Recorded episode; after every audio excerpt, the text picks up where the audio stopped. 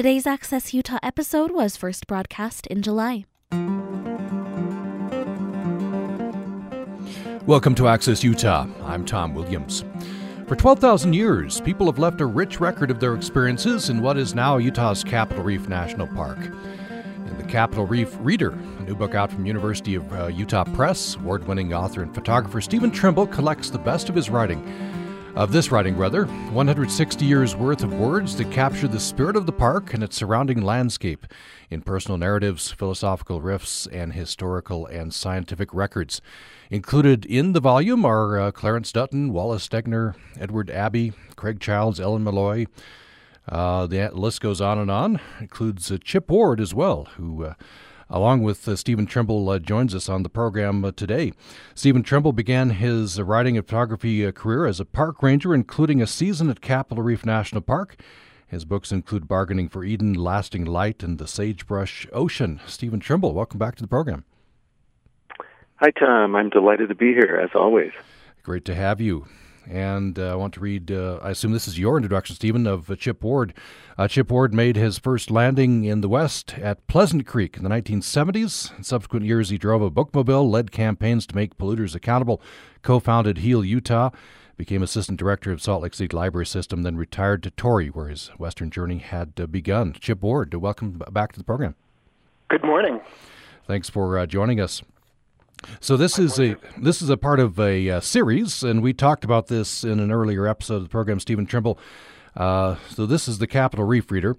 Um, I want to uh, I'll just read the opening sentence um, from your introduction. Rock. No other word can precede it. Why? Well, that's a good fundamental question to start with, Tom. Um, I can't help but begin with those words because that's what Capitol Reef National Park is all about. You know, I, I've been thinking about how to how to explain why there's so rich a literature from Capitol Reef.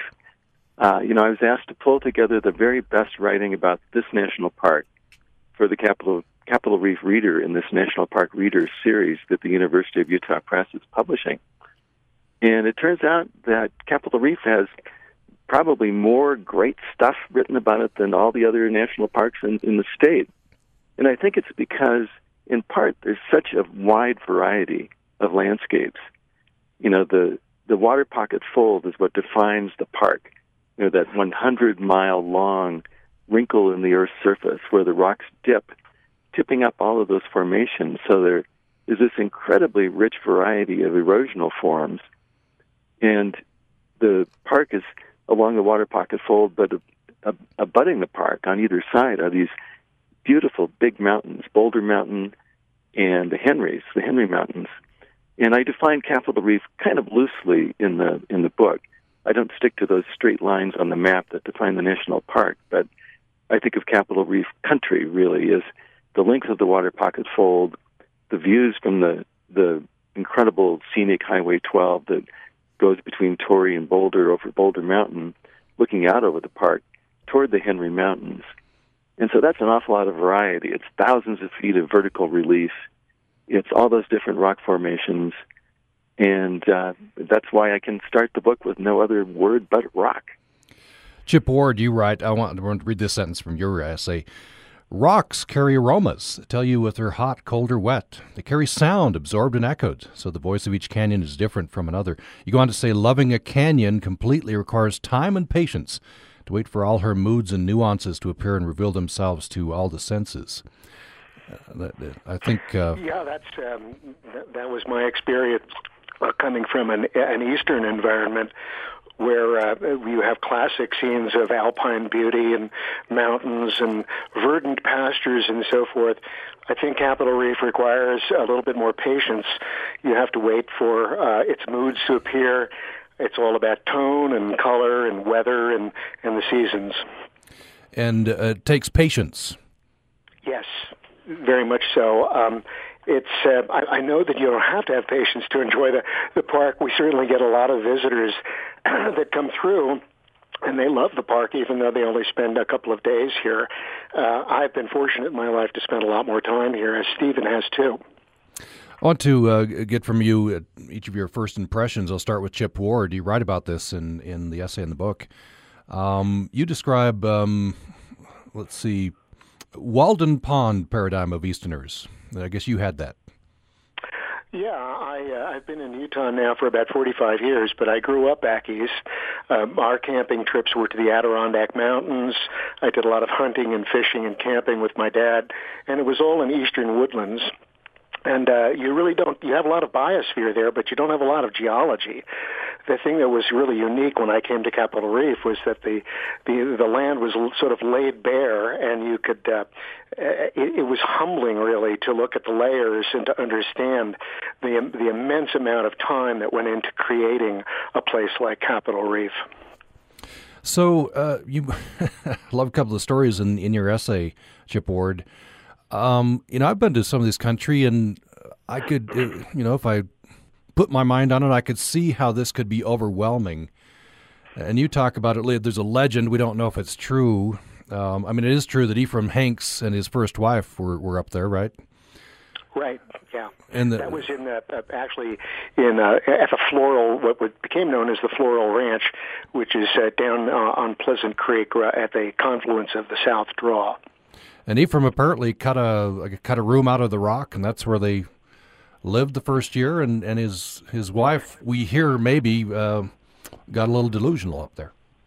Well, that was the story that I was told. Whether it's uh, verifiable or not, I don't know. There is a, a definitely a room cut into the side of the cliff wall farther up from the old Sleeping Rainbow Ranch, the old Floral Ranch. And uh, there is a frame around it and a door with leather hinges, and that was the story. Whether that's true or not, I don't know. Sometimes I suspect it was just used by somebody who was prospecting up there. Uh, but it is a it is a very demanding and very isolated environment. Uh, it, today, of course, you have roads, but uh, for most of the park's history, it was very isolated. Um, uh, you know, I met people in Torrey when I first moved there and in Fruita who remembered electricity and running water coming to the park in their times.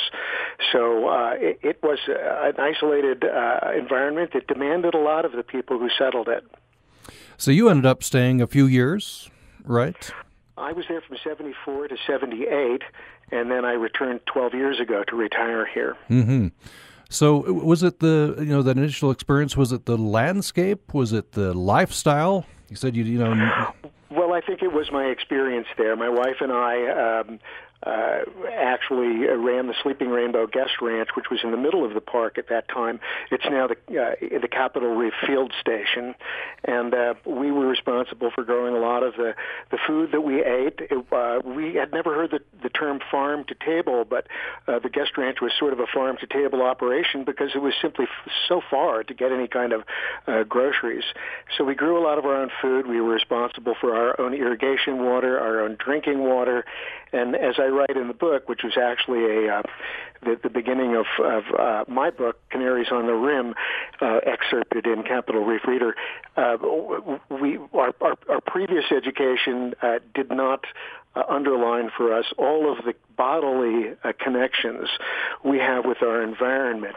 But at the ranch, uh, we really learned that uh, uh, our our food comes from, from soil, our our air shed, and our water uh, become us, flesh and blood. And um, I always say my my original edu- education at an elite university in the East, the bumper sticker could have been that Cartesian expression, I think, therefore I am. I think by the bumper sticker for my experience at Capitol Reef running the Sleeping Rainbow was, I stink, therefore I am. It was a very grounding experience, and I think I carried that experience with me years later when I became in, involved in environmental work, because I knew how we embodied our environments. I knew it was at stake. And that was, those were lessons learned at Capitol Reef. Um, yes. I, I want to follow up on that a little later in the, the program. Uh, Stephen Trimble, what uh, what was your encounter with this this land? Your your first oh, encounters. I, I came to Capitol Reef to work as a seasonal park naturalist when I was twenty-four years old in nineteen seventy-five. Uh, I had grown up in Colorado. I had been visiting the canyon country both with my family and with my buddies in college. And I had already worked as a ranger at Arches, and I knew Arches and Canyonlands pretty well. But I didn't know Capitol Reef. And when I got the job here, I drove in, and I was just overwhelmed by the wildness and the grandeur and the size and the spectacular scenery. And so I spent a season here as a seasonal ranger, and then I came back a couple years later to work on a little booklet for the Park Natural History Association. And, you know, one of my jobs at that time was to understand the park, which meant reading the park literature. So I started reading Edward Abbey and Wallace Stegner and all the, the people who were my mentors and elders who taught me what the spirit of this place was, taught me the geology and the history and the biology, told me the stories of the pioneers and the little Mormon village of Fruita and that ranch on Pleasant Creek that Chip was talking about. So it turns out I started actually researching the Capitol Reef Reader forty-five years ago and started photographing in the park. That I've that's something I've done as as sort of my my personal work, my uh, personal journey as a photographer continuously ever since. So in the book, I was able to include some of my own writing, along with about one hundred photographs that incorporate more than forty years of work in this place. And uh, it's just such a treat and a privilege and an honor to have the chance to work with all that material from all these years. I want to get into some of the history and some of the issues, uh, but to close out this segment, I want to ask each of you what this what this land, what this particular uh, country means to, to each of you. I'll start with Chip Ward. What is obviously you you you returned there, right? You're retired to Torrey. What, yes, what does this mean to you? Circle. Uh, we started out when we were very young at the Sleeping Rainbow uh, in the middle of the park, and then uh, we uh, went, like a lot of people still do today down here in Wayne County, we, we went north uh, for graduate school and careers and raised our kids, uh, but we, we came back and retired here. So we're coming full circle, and it's I think it's only appropriate because uh, our time here was very formative. Uh, we learned a lot of valuable lessons here, not just about the landscape and how ecosystems work and our, our place in the in the in the larger world, uh, but also we learned a lot about ourselves, about our own capacity for resilience, and uh, and Capitol Reef is still here to teach those lessons. I mean, one of the the uh, the opportunities you have to go out into the backcountry in a place like this is that um, uh, uh, Steve Howe has a nice uh, excerpt in the Capitol Reef Reader talking about, he's a local guide, and he says it's uh, there's many opportunities for going off trail. Um, and uh, it's, you know, it's it's not like Google Maps where a pleasant voice tells you to turn left and turn right. You have to assess and discover and think and and and rely on past experience. It's it's a more demanding landscape, and I find that that's, uh, when I'm out in it, I feel more alive. Stephen Trimble, uh, same question to you. What is, obviously, this this landscape has had an effect on you, and you've returned again and again. What uh, what does it mean to you? That's a big question, obviously. Um, you know, I think each of us ends up having a home landscape. People who grow up on the ocean often want to return over and over again. They're never feeling quite complete, quite at home, unless they're walking along a beach. People who grow up in mountains or at the base of mountains feel that same way about big mountains on the skyline, wherever they live. People who grew up on the prairie need that space and that sky. And uh, I grew up in the West. My dad was a geologist, and I saw a lot of the West in travels with him. And I was able to spend a lot of time climbing in the Rocky Mountains in college and visiting the deserts and visiting the canyon country. But I really responded to the Slick Rock country, the canyons of the Colorado River, in some sort of primordial way that overwhelmed my reactions to every other landscape. It's that sculptural, sensual Slick Rock of Navajo sandstone. It's those big red Wingate sandstone cliffs that make me feel joyful, that make me feel connected to the earth and enrich my life with these incredibly graphic sculptures that I can photograph and think about and write about. And there's really no other place with quite the same variety as Capitol Reef. And I, a lot of it had to do with the fact that I had that assignment. I had the opportunity to work here as a ranger in my formative years, in my twenties, and this became my landscape. You know, a couple of years ago, there was an advertising campaign during the centennial of the National Park Service asking everyone to choose their park, which is your park. And I've known for a very long time that Capitol Reef is my park. Uh, my wife and I now have a home in Torrey, and when the University of Utah Press came to me and asked me if I would edit this this reader about Capitol Reef, it was really obvious that I was going to say yes. I was not going to let anyone else do this book. Yeah, and you say there's a, there's a rich treasure trove here, and you've you've selected many of the, the pieces here. Let's take a break, and when we come back, uh, much more to talk about uh, the history and, uh, I guess, the, the, the present and future of uh, the Capitol Reef National Park. We have with us the editor of this volume, Stephen Trimble. It's the Capitol Reef Reader from University of Utah Press, and also uh, Chip Ward uh, joins us, and an excerpt uh, from him is included, and he has uh, uh, retired to uh, Torrey after several years ago living uh, there. Uh, more following this break. I'm Katie Swain, the Director of Membership at Utah Public Radio, and I'm so happy to report that thanks to so many of you, we have reached and even surpassed our fifty thousand dollars fundraising goal for this fall. For many of you, this meant increasing a sustaining gift or making an additional contribution. Thank you for stepping up when we needed you. For others, this meant donating for the very first time and becoming not just a listener, but a member and a part of what makes everything you hear possible. Thank you for taking that step and making the conscious decision to not just listen to U P R and hope that others will do the important work of supporting it, but to join the U P R membership and become an active part of making this all possible. To everyone who gave and supported, thank you for keeping U P R strong. We remain committed to the future of public radio and know that with help from you, that future is bright. On the next Putumayo World Music Hour, a Thanksgiving feast of songs about food and drink. Please, mister, don't touch me tomato. Please don't you touch me tomato. Touch me yummy pumpkin potato. For goodness sake, don't touch me tomato.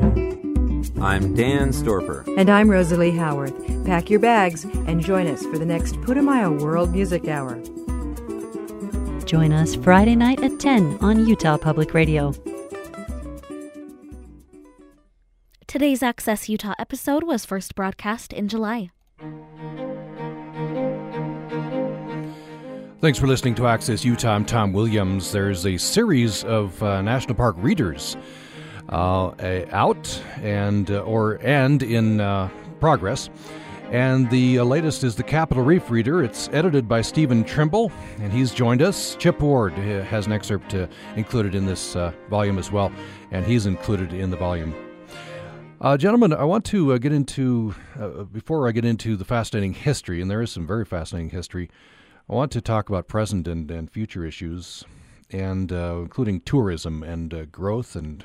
and you know, land use disputes. Uh, I want to get into this by talking about a fascinating character, Lurt Knee. Is that how you pronounce his name? Because yeah, just, just, that's right, yeah. Which is his full name. Yeah. Um, uh, so uh, let me start with you, Chip Ward. You you knew Lurt Knee and his, his wife, right? Yes, uh, uh, they leased the ranch to us, and they lived on the hill, with, excuse me, lived on the hill with us and ran our Jeep tours off while we were doing the guest ranch. Uh, fascinating character, and uh, his, his wife's name is Alice, was it? Uh, yes, uh, his his wife Alice, uh, who uh, joined him, I think, about the time that he turned the ranch into a guest ranch. You described, I think, you was Chip Ward. You described her as a. Uh, she's assigned herself as a one-woman Peace Corps representative to the Navajo Nation, and then. Yeah, that was in the fifties. Alice was uh, a nurse during World War Two, and she was in the Philippines. And so uh, she had a very adventurous uh, spirit, and she was a very self-reliant woman. And uh, she uh, lived in Southern California, but she she traveled frequently throughout the Navajo Reservation. And because of her nursing skill, she was often uh, called upon to, to help out. And she did that, and this was before she met Lurt and, and moved to the Sleeping Rainbow in Capitol Reef. Of course, they had a long history together, um, and the, the, the park took over the, the, the ranch, right? But the, the, they were granted life residency. Yes. Uh, they, when they first uh, established the ranch, which was actually an older ranch that uh, that Lurt bought from Levi Bullard uh, here locally, uh, they were outside the monument. The monument, uh, Capitol Reef Monument, was much smaller than the park. The monument was established in thirty-seven.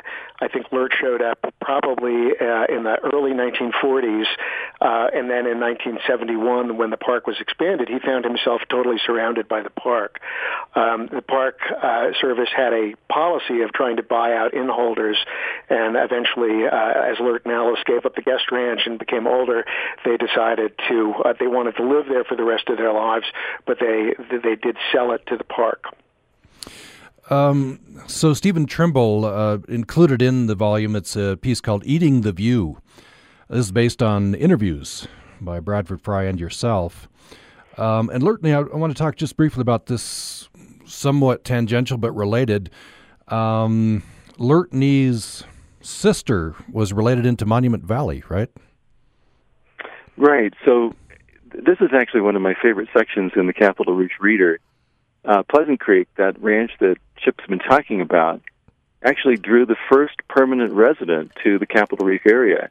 In eighteen eighty-two, uh, F. Hanks started a ranch there that became Floral Ranch, his family home. And so in the Reader, I have a, a section where I have excerpts from a whole bunch of different people that lived in that spot, each of them responding differently to the landscape. Uh, first, a story about the Hanks family written by F. Hanks' grand, grandson and nephew years later that kind of uh, fictionalizes a little bit a moment when the federal marshals came looking for men who were married to more than one wife. And uh, those men, of course, went hiding in the cliffs above Floral Ranch. And that kind of captures the personality of F. Hanks. And as Chip said, eventually the Bullards, Levi and Billy Bullard, bought the ranch a couple of owners later and owned the ranch in the nineteen thirties. And I was able to interview Billy Bullard in the nineteen nineties and hear her stories about riding horses up and down Pleasant Creek and racing the Model Ts who were headed for the mail and that sort of thing. And uh, then she sold the ranch. The, the Bullard sold the ranch to Lurt, and he uh, began living there in nineteen thirty-nine. And his sister was married to Harry Goulding in Monument Valley, who was already starting to take advantage of tourism and attracting John Ford to film John Wayne Westerns in Monument Valley. And Lurt, that, Lurt thought that was a great idea and was looking for a place near something that either could be a national park or was already a small national monument, and drove his way down into Pleasant Creek and, and bought the ranch and lived there for all those years.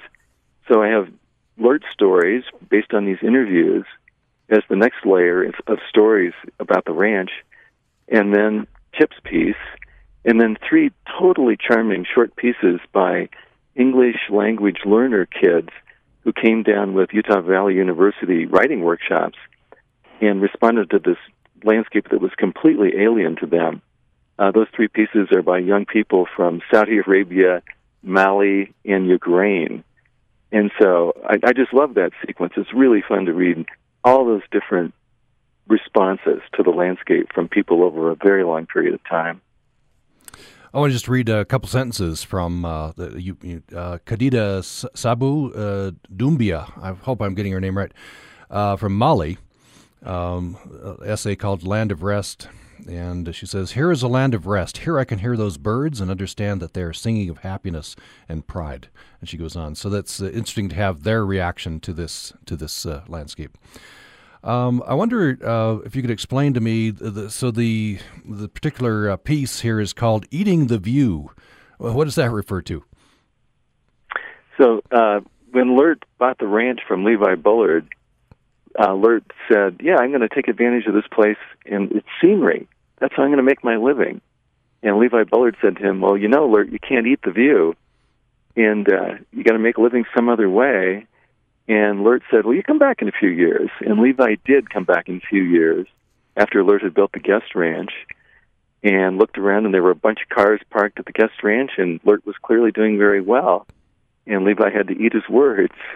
So that's that's that story. Actually, my fa- my favorite story from Lurt Knee uh, dates right after World War Two, uh, during the uranium boom in the fifties, which is another layer of history in Capitol Reef, when a prospector wandered into the guest ranch, very excited because he had found radioactiv- radioactivity everywhere. He thought that he had struck it rich. And Lurt sort of laughed and said, yeah, but you forget that we're downwind from the nuclear tests, both in the, the Nevada test site and clear out in the Pacific. And that's fallout that has rained down on the black boulders of Capitol Reef.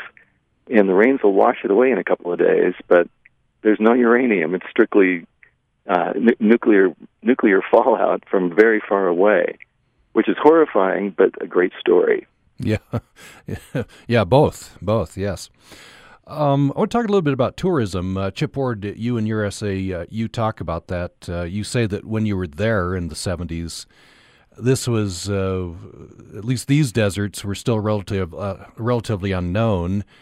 Um, and the hordes of German vacationers, American mountain bikers, camera buffs you can find on any sunny day today had not shown up yet. Maybe you're talking about the fifties at that point. Um, but they have shown up at this point. Oh, yes. Yeah, I would say that um, uh, the, the park's uh, main issue right now is simply uh, the number of people who love it. Uh, park visitation has pretty much doubled in the last five years. I think it was six hundred fifty thousand five years ago. It's about one point two million now. And of Of course, most of that congestion is uh, in the Fruita district, which is where the visitor center is, the Gifford House, the picnic area and all. And uh, it's very visible. I mean, the, the numbers are one metric, but, you know, try to find a parking spot, and that's that's another measure. Uh, and because it's a historic district, it's very difficult to expand parking lots or expand the visitor center. Uh, I think the park is thinking about that now. They're sort of in the conceptual phase where they're thinking about what their options are. But it's it's a lot more crowded. I think about five years ago there was a, a holiday. I can't remember if it was Labor Day or Easter, and everybody in town was saying, "My gosh, did you see all the trailhead parking lots were full? People were parking in the road, and we'd never seen that before." Uh, today, it's it's pretty much a daily experience. Uh, if you just joined us, by the way, we're talking about the Capitol Reef Reader. It's part of the National Park Reader Series. It's published by University of Utah Press. We have the editor, Stephen Trimble, with us, and uh, Chip Ward has joined us as well. He has an excerpt in, in the book as well. Uh, so, Stephen Trimble, you talk about, um, in one of your pieces, uh, Chapter forty-four, Capitol Reef Illustrated, um, you, uh, you say you've often quoted Philip Hyde's preface to Slick Rock, where he works through, you know, we need advocates. If you love this land, you need advocates, and so it can help if you publish photographs and, and such, but there's a danger there as well. People will be attracted, and uh, land might get overrun, I guess. That's right. Yeah, w- one really interesting aspect of the history of Capitol Reef is that it's right at the heart of some of those uh, big conservation battles. You know, the battle over whether or not to pave the Burr Trail, the It's right on the edge of Escalante Wilderness, which, of course, leads us toward the controversy over uh, President Trump's evisceration of Grand Staircase Escalante National Monument, which borders Capitol Reef. And in the nineteen sixties and seventies, the Sierra Club, through that fray, what the director of the Sierra Club, David Brower, called battle books, big, gorgeous books of photographs to show people across the country what these remote places look like, these places that belong to all Americans. And he used two photographers, largely, Philip Hyde and Elliot Porter, who were large-format color photographers in books, Philip Hyde's book, Slick Rock, to show this country. And there was a section in Slick Rock about the Water Pocket Fold that um, at that point had been, uh, the, the small national monument had been expanded to a larger national monument, but was still threatened. And it was before that that monument proclaimed by presidential proclamation using the Antiquities Act became a full-fledged national park. And Philip Hyde, in that uh, preface to Slick Rock, wrote a paragraph I've, I've often quoted, and I include in this short piece in The Reader, where I run through very quickly some of the artists who have visited Capitol Reef over the years. Here's what Philip Hyde wrote. The focus of this book is on a part of Earth that is still almost as it was before man began to tinker with the land, telling thousands about it to get their help in what must be a prolonged struggle to keep it wild is a calculated risk. I have some hesitation in showing more people its delightful beauty, hesitation born of the fear that this place, like so many others of great beauty in our country, might be loved to death even before being developed to death. So if our book means moves you to visit the place yourself sometime, first make sure you add your voice to those seeking its protection. And those those wide, wise words have guided a lot of my work as well. You can't keep these places secret.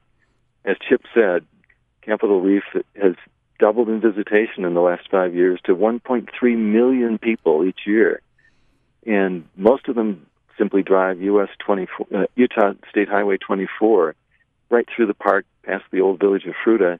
Maybe they drive the scenic drive. There's still a lot of backcountry, but the park has to figure out how to manage those people. And uh, the visitor center was designed for a visitation of about two hundred fifty thousand, and and uh, the park is underfunded, like every national park. And it's a it's a challenge. It's a it's a real challenge that all of us need to participate in and bring good ideas to the park about how to proceed. Uh, Stephen Trimble, I'll alert you. I'd, I'd love to have you read uh, at least part of uh, page three thirty-four. Uh, your book, uh, near the, the ending, your conclusion. Uh, while you're going there, uh, Chip Ward, I wonder w- what it is you have. You're, I guess you're seeing um, increasing use, especially in the most used parts of the park. Still some backcountry, I guess, where you can find a little bit of solitude. Um, but but how best to manage that?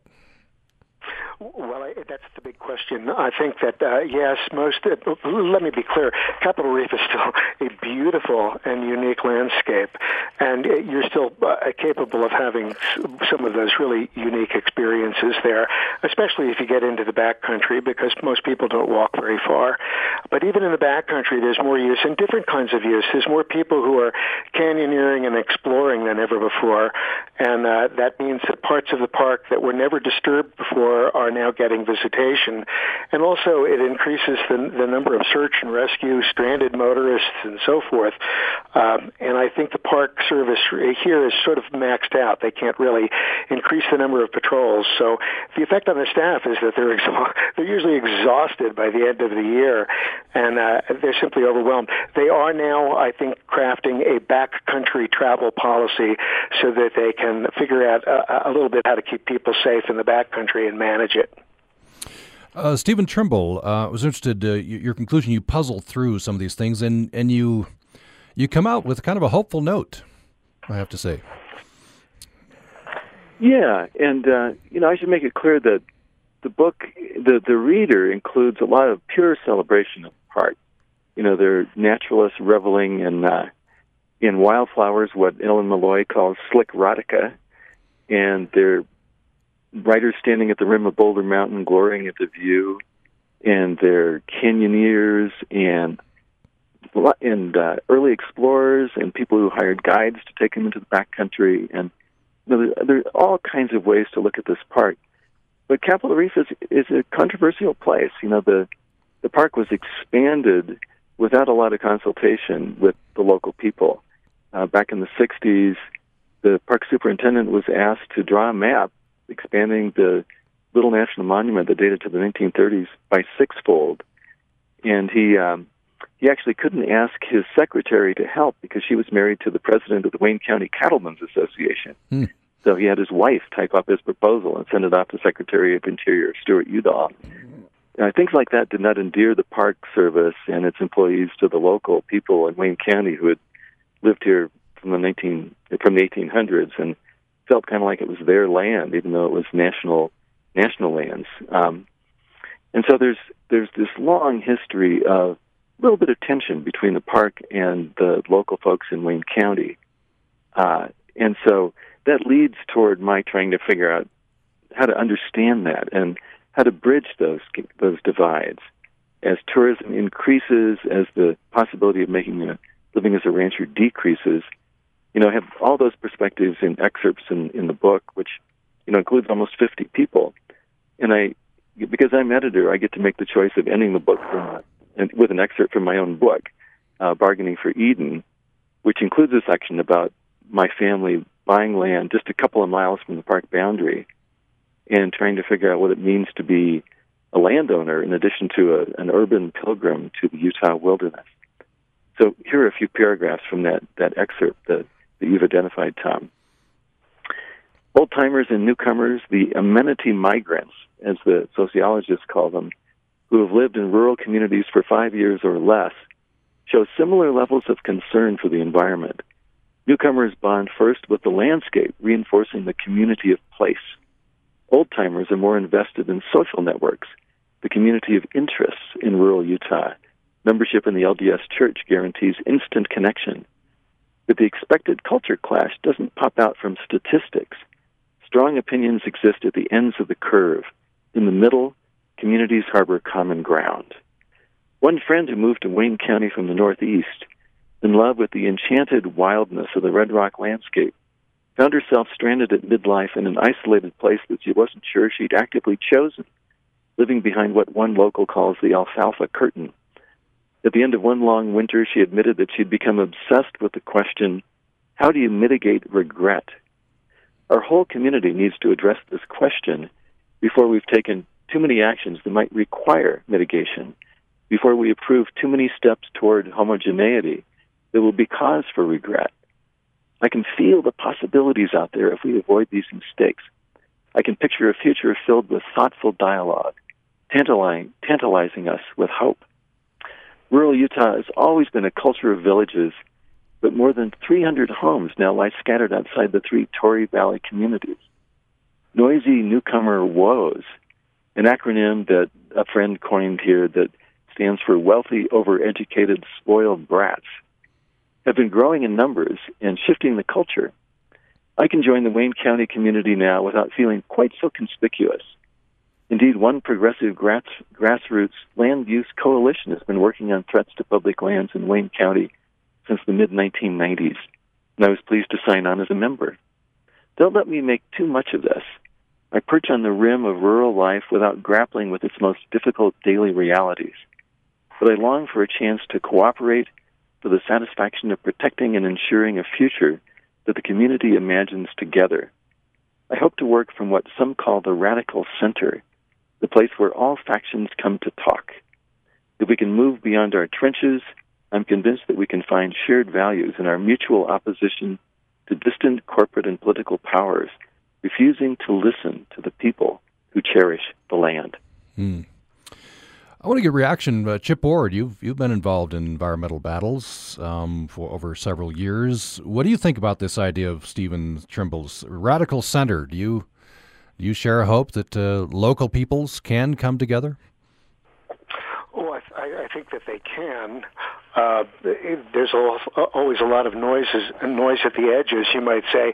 Uh, Wayne County's uh, main division is that we have two different economies here. If you go up to Loa and Fremont, it's still very much um, uh, tied to ranching and the uh, the idea of extraction as being the, the means to the to the, the end that we all want, which is a better way of life.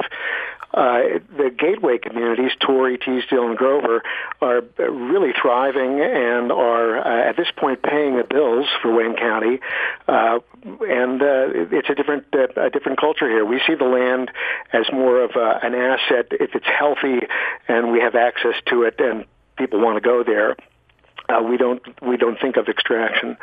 So these two cultures, these two economies are, are bound to rub up against each other. And whenever you have that kind of uh, uh, situation, you have a certain amount of turmoil and tension. You can also have a certain amount of creativity, too. I mean, in, in nature, that's called an ecotone, where two different uh, ways of life rub up against each other, and you get some amazing things that go on there. So I, I am hopeful, and I think there's a lot of efforts underway to do that. Uh, the local Entrada Institute has been trying very uh, much to tie the culture of the county together, and uh, there's a lot of uh, very thoughtful citizen energy right now. Uh, what do you think about that, Stephen Trimble? Obviously, you you're, you're hoping that this radical center can produce results. Uh, do you remain hopeful? Yeah, I, I think we just need to get out on the land together. That's key. The the reader actually might give people a way in to find that. that common ground and, and understand that there is a shared love for this place that that runs from people that grew up in Fruita, that have enormous nostalgia for that place and write about it, to the people who are moving here now who just fall in love with the land. And I think that the common ground is walk down a ditch bank together, uh, you know, kicking the kicking the, uh, the dirt clods and working to clear that ditch together in, in each spring, uh, the canal that runs through Torrey. Uh, take a hike together. The the Entrada Institute that Chip mentioned is actually pretty key to that. Um, started years ago in the home of Ward Roylance, who was a writer who came to Torrey to retire and just fell in love with the place, um, wrote about it, excuse me, and eventually his home passed on to become the headquarters of the Entrada Institute, which does a lecture series and has resident artists, and um, intersects the, the pieces in the book in several places. I have a, the lyrics from a song that, that uh, the musician Kate MacLeod wrote about Fruita in the old days that she wrote when she was an artist in residence here. I have a piece from Ward Roylance uh, talking about Capitol Reef, the introduction to his nineteen seventy-nine uh, book about the park. And a number of the writers in the book have had some connection to Entrada, come here to speak. It's it's a place where we can go and, and just listen to people celebrating this place. And many of the people who come to those lectures are people who have moved in more recently, but there's a scattering of old-timers as well. And Entrada has featured Dwight Williams, a wonderful rancher, tells great stories. His family always comes to hear him speak. Actually, I have a photograph of Dwight Williams in the book. So we just need to keep talking to each other. That's the key. And almost all of the controversies in the past have come when we did not talk to each other enough. It's always better to have way too many people at the table than not enough. I want to take a break, and when we come back, uh, by the way, Stephen Trimble, I'd, I'd love to have you read uh, Kate MacLeod's uh, piece. That's a beautiful piece. Um, but with, uh, before we go to break, I want to get in this email from Steve. Uh, Steve says, I grew up in the East, so that sort of landscape is my home landscape. After a lifetime spent in verdant environments in Europe, uh, in Europe and eastern U S, I moved west, but not until I was well into my fifties. So the beauties that you're discussing this morning are, for me, Uh, probably remain so until I die, an acquired taste. Uh, some years back, along with a group of U P R staff, friends, and supporters, I took a hiking tour of Capitol Reef with the then head ranger. You weren't on this hike, Tom, he says.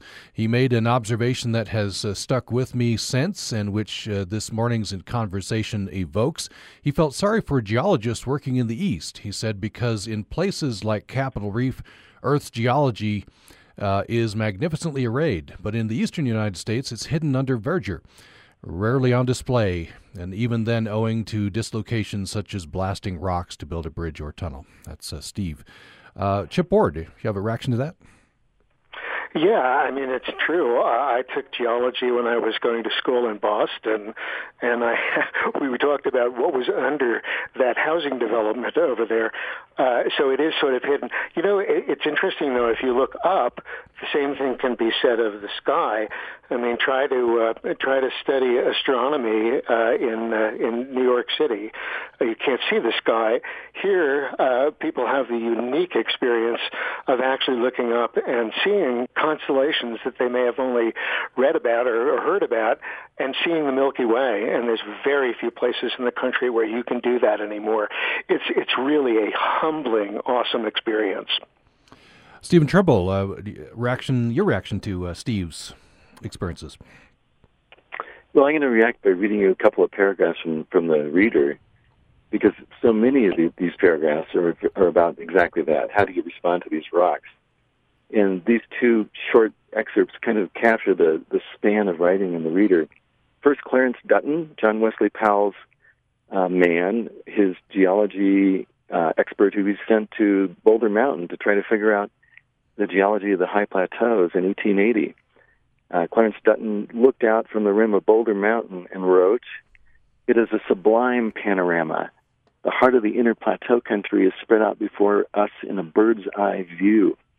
It is a maze of cliffs and terraces lined off with stratification of crumbling buttes, red and white domes, rock platforms gashed with profound canyons, burning plains barren even of sage, all glowing with bright color and flooded with blazing sunlight. Everything visible tells of ruin and decay. It is the extreme of desolation, the blankest solitude, a superlative desert." That's where the reader starts. And well over one hundred years later, Linda Elizabeth Peterson came to that same view, a Michigan writer, and wrote in an essay included in a, an anthology in two thousand seven of women writing about the Southwest, about her visit to the rim of Boulder Mountain looking over Capitol Reef. Uh, when she was spending some time in Salt Lake City in nineteen eighty, and um, her friend Dawn took her down to southern Utah, and she writes, "Our trip was more than twenty years ago, but in memory I still stand at the top of Boulder Mountain, the pine-scented wind in my face. My eyes sweep across the Water Pocket Fold, framed by the Henry Mountains, hovering in light clouds far off in the east, and then down into the Escalante River drainage at my feet to the south. Nothing, not the Rockies, not the Tetons, not even the Grand Canyon, has prepared me. I'm suddenly at the edge of my known world. What is this? Rock, all rock, naked and alive, rolling and undulating, thrusting upward and falling away, twisting and tumbling, it shimmers in a hot, clear June sky. From this height, my gaze can only skim the white and reddish-orange tops of the ridges and domes, and the canyons cutting randomly and feverishly through the stone, take in their chaos and mystery, utter wildness scoured and scored into the rock. My Midwesterner's mind, shaped by flatness and the square-mile grid, is undone. Safe, comfortable categories release and fragment. My breathing, when it returns, is quick and shallow. My limbs loose. I lean into dawn. If I say anything, it is God. If I know anything, it is that I'm surrendering to this edge, falling into this land, already filling my hands with it. Hmm. Beautiful. Uh, in fact, uh, serendipity there. I was going to have you uh, read something from Linda Elizabeth Peterson. You've chosen that. Uh, it struck my imagination because she came from Michigan, another verdant uh, area, and, would, and, would, and fell in love with this landscape. Uh, well, let's take a brief break and come back with a very brief uh, final segment with uh, Stephen Trimble and uh, Chip Ward. We're talking about the Capitol Reef Reader from University of Utah Press. We'll have more following this break. Programming on Utah Public Radio is made possible in part by our members and Hampton Inn and Suites, offering Cache Valley getaway packages including room, dinner, and breakfast. Reservations available on getaway package dot com. This is Kate Salinas with some upcoming Utah events. If you're looking for some art, go ahead and visit the NEMA Collection at Utah State University, featuring Sky Above, Earth Below, A History of Western Landscape Photography. That's at the Nora Eccles Harrison Museum of Art from now until June thirtieth, twenty twenty. The Repertory Dance Theater's home season fall performance will be held on November twenty-first through the twenty-third at the Janae Wagner Theater in Salt Lake City. Saint George Musical Theater presents Irving Berlin's Holiday Inn November twenty-first through December twenty-first, with performances at seven thirty p.m. at the Historic Opera House. And Uinta Basin Orchestra and Chorus will host their Christmas Spectacular Saturday, December seventh, with performances at two p.m. and seven thirty p.m. in the Vernal Middle School Auditorium. For more information, go ahead and visit our community calendar page at u p r dot org.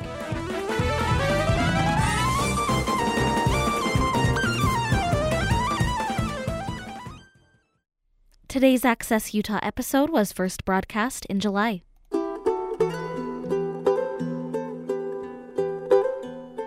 Thanks for listening to Access Utah. I'm Tom Williams. We're talking with Stephen Trimble, who has edited uh, a new volume in the uh, National Parks Readers Series from University of Utah Press. This is the Capitol Reef Reader. And we have with us Chip Ward as well, who uh, uh, has a piece excerpted in this volume. Um, we have uh, about oh, four or five minutes left in the conversation. The time has flown by, gentlemen. Um, so let me start with uh, Chip Ward, uh, kind of come to, to final uh, things we'd like to say here. Um I was fascinated, uh, Chip Ward, by the lessons in this. Uh, you say you learned lessons, and we talked about water, for example, and, and interconnectedness that you learned out in this country. Uh, what else do you think you learned?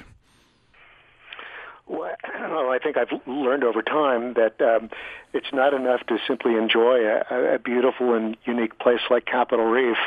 Um, time marches on, and uh, people uh, continue to develop and grow, and uh, uh, so does society. And uh, the dangers now are, are uh, being uh, the, the park being overwhelmed, uh, and probably on the outskirts, um, drilling, uh, A T V, uh, increased use, uh, backcountry use is um, is starting to show. Um, I would just urge people who love this area to get involved. Involved, join a conservation organization, find out what the issues are, write a letter, speak up, show up at a meeting, uh, do the kinds of things that we need to keep these kinds of beautiful wildlands uh, in, in, whole and available to all of us for whatever lessons that we want to learn when we go there. We do have uh, about two or three minutes left. Stephen Trimble will give you the last word. Uh, what would you like to say here at the end of the conversation? Well, since we're mostly talking about my book, The Capitol Reef Reader, I think I'll read the last couple of paragraphs in my intro to the book, which I think will answer your question, Tom, about what I've learned here. I, I finished with a story. I pondered the ironies of twenty-first century Capitol Reef on a recent journey with my family to the rim of Hall Mesa in the southern backcountry of the park. We drove our Subaru south from Highway twenty-four onto Notum Road. Pavement gave way to dirt. We wound our way through fields of late summer sunflowers near Bitter Creek Divide, past the Burr Trail and the Post, and took four more turns onto ever rougher roads. We were sixty miles from the Capitol Reef Visitor Center. We'd seen no other vehicles. We parked when the road got too rough and walked for a half hour to the rim of Halls, above Halls Creek Narrows, where a peregrine falcon took off from an eyrie on a thousand-foot cliff and sailed off into space, screaming at us and warning. What place could be wilder? ninety-three percent of the park falls in officially mapped primitive, essentially wild and undeveloped, and semi-primitive, more frequent roads or evidence of grazing zones. The Park Service manages this backcountry as wilderness. Capitol Reef has world-class dark night skies. What place could be more remote? We settled on a rocky perch for lunch and discovered that in this place where so few venture, we had cell phone service. On a whim, we called family in San Diego. Guess where we are? Our next question could have been, in twenty-first century Capitol Reef, what defines remote? Where truly are we? What decisions will we make to plan effectively for a future Capitol Reef linked to issues far beyond the park, the looming climate catastrophe, deteriorating regional air quality, the conflict over President Donald Trump's decision to drastically reduce the size of nearby Grand Staircase, Escalante, and Bears Ears National Monuments, and a sensible accommodation to a Utah population that will double by twenty fifty. We must consider preservation and enjoyment, our need for refuge and solitude, the conservation imperative, working always within the minuscule National Park Service budget. We will make these decisions most wisely if we know everything we can about Capitol Reef. Ideas, knowledge, and resilience lie within the rootedness of native peoples, in the affectionate memories of longtime locals who love their home, in the sharp observations of naturalists and scientists, in the professional expertise of park staff, in the creative responses to the landscape by writers, photographers, and artists, in the backcountry puzzles worked out by hikers. These people know Capitol Reef. Their stories await spilling from this book. And so, as Ed Abbey says, come on in and see for yourself. Mm. That is Stephen Trimble, reading uh, from his introduction to the Capitol Reef Reader. This volume is in the National Park Reader Series from University of Utah Press, edited by Stephen Trimble. And we've uh, had him along with uh, Chip Ward, whose piece is included here as well on the program. Uh, gentlemen, thank you so much. Thanks for listening. Thank you, Tom. Just a delight, as always, to talk to you. And you as well. Thanks for listening today.